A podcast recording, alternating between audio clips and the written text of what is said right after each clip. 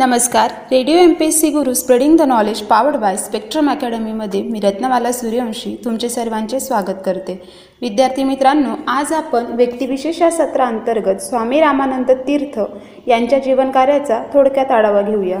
स्वामी रामानंद तीर्थ हे स्वातंत्र्य लढ्यातील एक थोर नेते विद्वान व ऋषितुल्य व्यक्तिमत्व होते. त्यांचे पूर्वाश्रमीचे नाव व्यंकटेश भगवान खेडगीकर. त्यांचा जन्म कर्नाटकातील सिडगी येथे कर्मड ब्राह्मण कुटुंबात तीन ऑक्टोबर एकोणावीसशे तीन या साली झाला. वडील भगवानराव प्राथमिक शाळेत शिक्षक होते. त्यांनी दोन मुलींनंतर संन्यास घेतला व पत्नीची संमती घेतली नाही. तेव्हा त्यांच्या गुरुंनी त्यांना परत गृहाश्रमात जाण्याची आज्ञा दिली. त्यानंतर त्यांना हे पुत्ररत्न झाले. जन्मगावी प्राथमिक शिक्षण घेऊन ते सोलापूरच्या नॉर्थ कोर्ट हायस्कूलमध्ये दाखल झाले. तिथे मॅट्रिकला असताना गांधी टोपी घातली म्हणून स्वामीजींना छड्या खाव्या लागल्या पण टोपी काढण्याचा हुकूम त्यांनी पाळला नाही. त्यांना शाळेतून बहिष्कृत केले गेले. तेव्हा त्यांनी एका राष्ट्रीय विद्यालयातून मॅट्रिकची परीक्षा दिली आणि पुढे अमळनेर व पुणे येथील महाराष्ट्र विद्यापीठातून इतिहास अर्थशास्त्र व राज्यशास्त्र या विषयांसह बी ए व लोकशाहीचा विकास हा प्रबंध लिहून एम ए पदवी संपादन केली.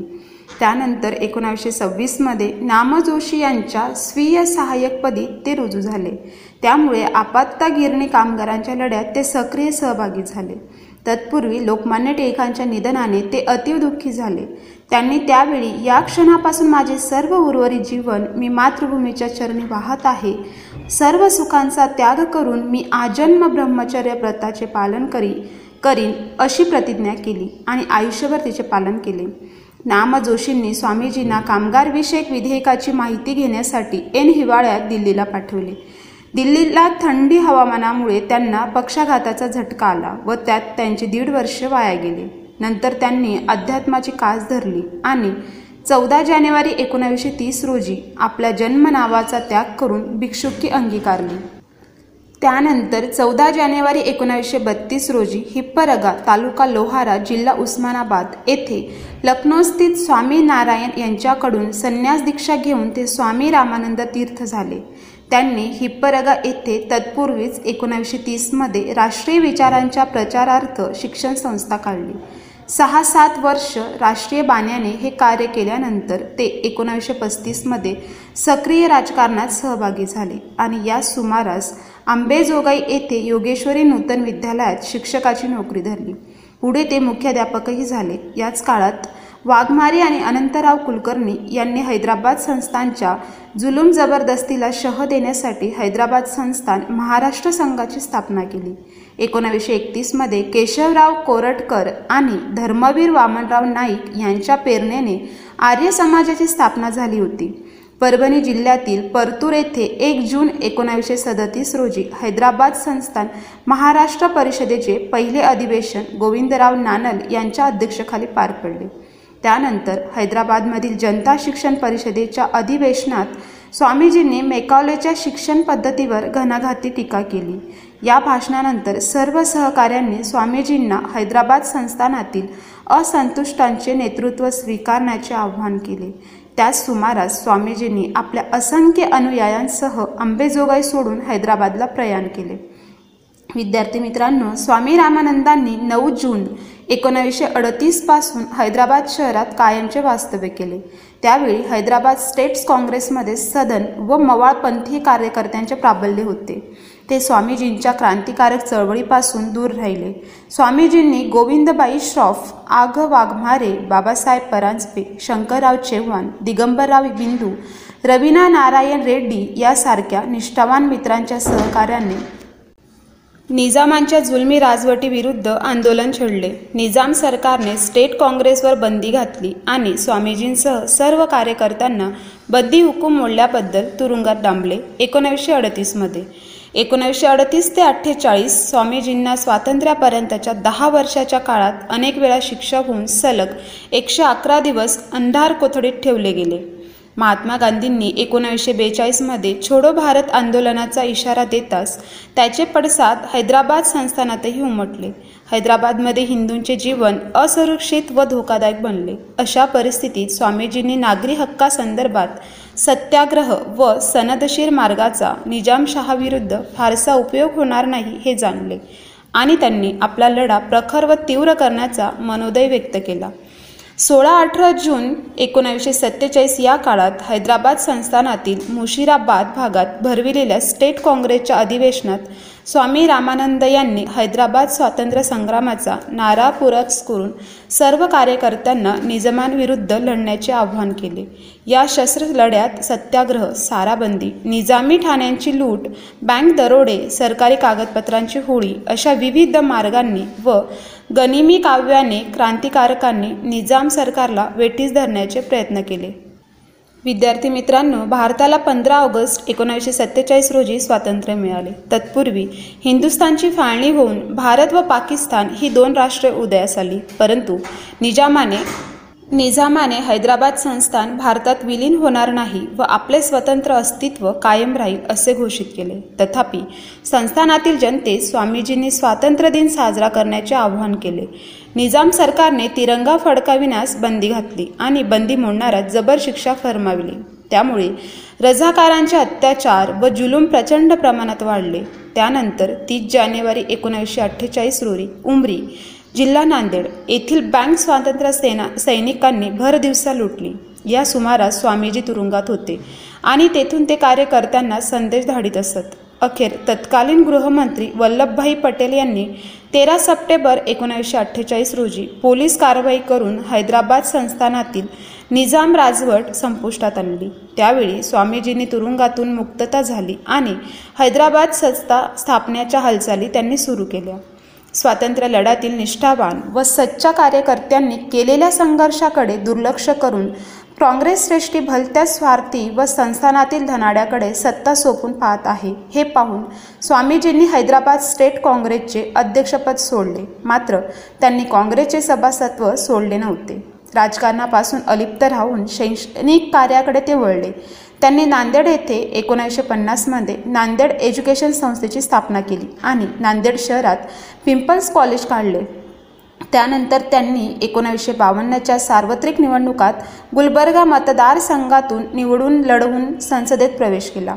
एकोणावीसशे त्रेपन्नमध्ये अखिल भारतीय काँग्रेसच्या अधिवेशनात त्यांनी हैदराबाद राज्याच्या विभाजनाचा प्रश्न प्रभावीपणे मांडला आणि मराठवाड्यातील जनतेची महाराष्ट्रात सामील होण्याची इच्छा तत्कालीन पंतप्रधान पंडित जवाहरलाल नेहरूंच्या कानी घातली.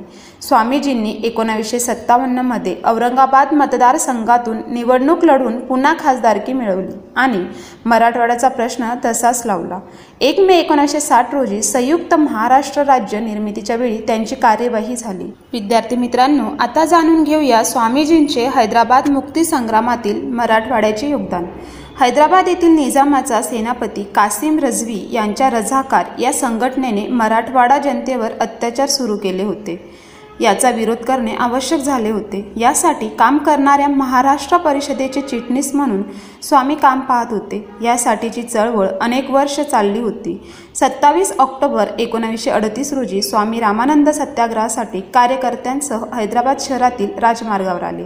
त्यांना अटक झाली होती. ते सुमारे चार महिने कारावासात होते. सुटका होताच स्वामीजींनी भूमिगतपणे काम केले. हैदराबाद संस्थान भारतीय संघराज्यात विलीन करून लोकशाही मान्य करा व संस्थानाचे स्वतंत्र अस्तित्व संपवा अशी हाक रामानंद तीर्थ यांनी सरकार आणि जनतेला दिली. याचा परिणाम होऊन लोक या संग्रामात सामील झाले. मुक्तीसंग्रामात आपल्या विचारांचा प्रचार होण्यासाठी त्यांनी व्हिजन हे साप्ताहिक चालवले होते. यामार्फत ते भारतीय स्वातंत्र्याच्या विचारांचा प्रचार करत. माणिकराव पहाडे शंकरभाई पटेल बाबासाहेब परांजपे गोविंदभाई श्रॉफ हे तरुण स्वातंत्र्य सैनिक होते.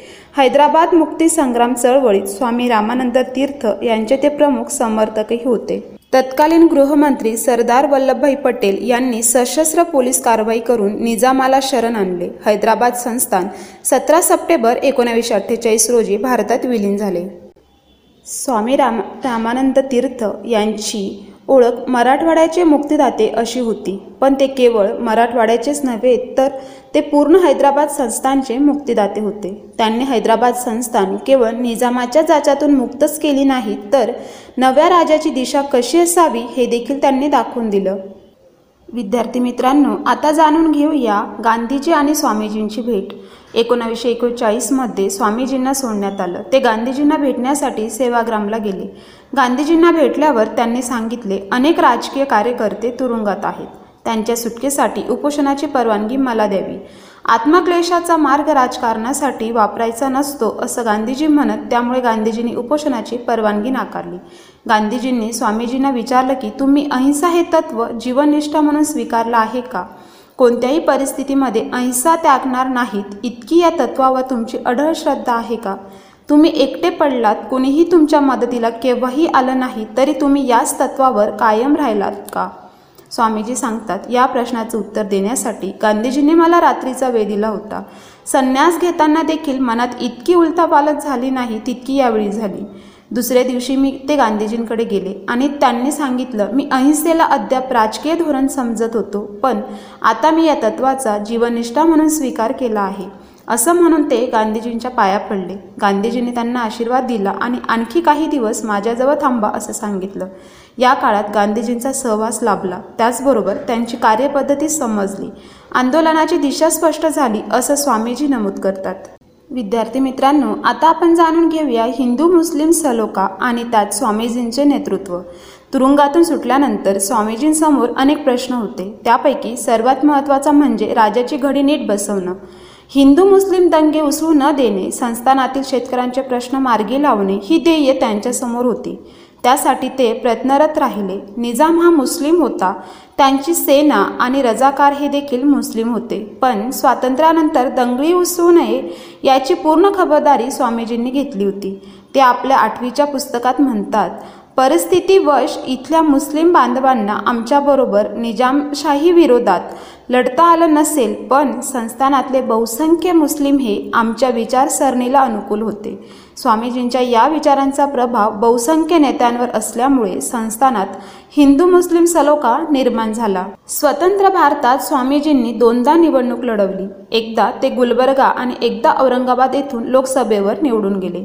दुसरी टर्म पूर्ण झाल्यानंतर ते पंडित नेहरूंपाशी गेले आणि राजकारणातून निवृत्त होण्याची इच्छा जाहीर केली. नेहरूंनी त्यांना थांबवण्याचा प्रयत्न केला पण ते थांबले नाहीत. विद्यार्थी मित्रांनो आता जाणून घेऊया संयुक्त महाराष्ट्र आंदोलन आणि भूदान चळवळ. राज्यांची भाषावार पुनर्रचना व्हावी असं स्वामीजींना वाटते. हैदराबाद स्वतंत्र झाल्यानंतर मराठवाडा महाराष्ट्रात यावा म्हणून संयुक्त महाराष्ट्राच्या लढ्यात ते उतरले. स्वामीजी सरजामशाहीच्या विरोधी होते पण सरजामशाही विरोधात सशस्त्र उठाव नको असे त्यांना वाटे तेलंगणा आणि आंध्रमधील शेतकऱ्यांची शस्त्रे खाली टाकावी म्हणून त्यांनी या भागाचे दौरे केले. पुढे आचार्य विनोबा भावे यांनी सुरू केलेल्या भूदान चळवळीत ते सहभागी झाले. वय वाढू लागलं होतं. प्रवासाचा ताण असह्य होऊ लागला. त्यामुळे त्यांनी स्वतःला शैक्षणिक कार्याला वाहून घेतलं. एकोणावीसशे एकाहत्तरमध्ये ते आजारी पडले. त्यानंतर त्यांच्या प्रकृतीमध्ये सुधारणा झालीच नाही. त्यांना अंबाजोगाई येथून हलवण्यात आलं आणि हैदराबाद येथे त्यांच्यावर उपचार सुरू करण्यात आले. पण त्यांच्या प्रकृतीत सुधारणा झाली नाही. बावीस जानेवारी एकोणावीसशे बहात्तरला त्यांचं निधन झालं. जेव्हा स्वामीजींना पहिल्यांदा अटक झाली होती तेव्हा सरकार दरबारी चाप्टर केसमध्ये त्यांची नोंद फकीर अशी करण्यात आली होती. पण याच फकीराने जगातल्या सर्वात श्रीमंत व्यक्तींपैकी एक असलेल्या निजामाचं गवरहरण केलं. जेव्हा स्वामीजी या जगातून निघून गेले तेव्हा त्याच्या नावावर कुठलीही संपत्ती किंवा वास्तू नव्हती. पण त्यांनी घडवलेल्या नेत्यांनी या देशाला दिशा देण्याचं काम सुरू ठेवलं. हाच त्यांचा सर्वात बहुमोल वारसा होता. विद्यार्थी मित्रांनो अशा प्रकारे आज आपण व्यक्तिविशेष या सत्रांतर्गत स्वामी रामानंद तीर्थ यांच्या जीवनकार्याचा थोडक्यात आढावा घेतला. तर आता आपण इथेच थांबूया. तोपर्यंत तुम्ही ऐकत राहा radio M P S C Guru spreading the knowledge powered by spectrum academy. धन्यवाद.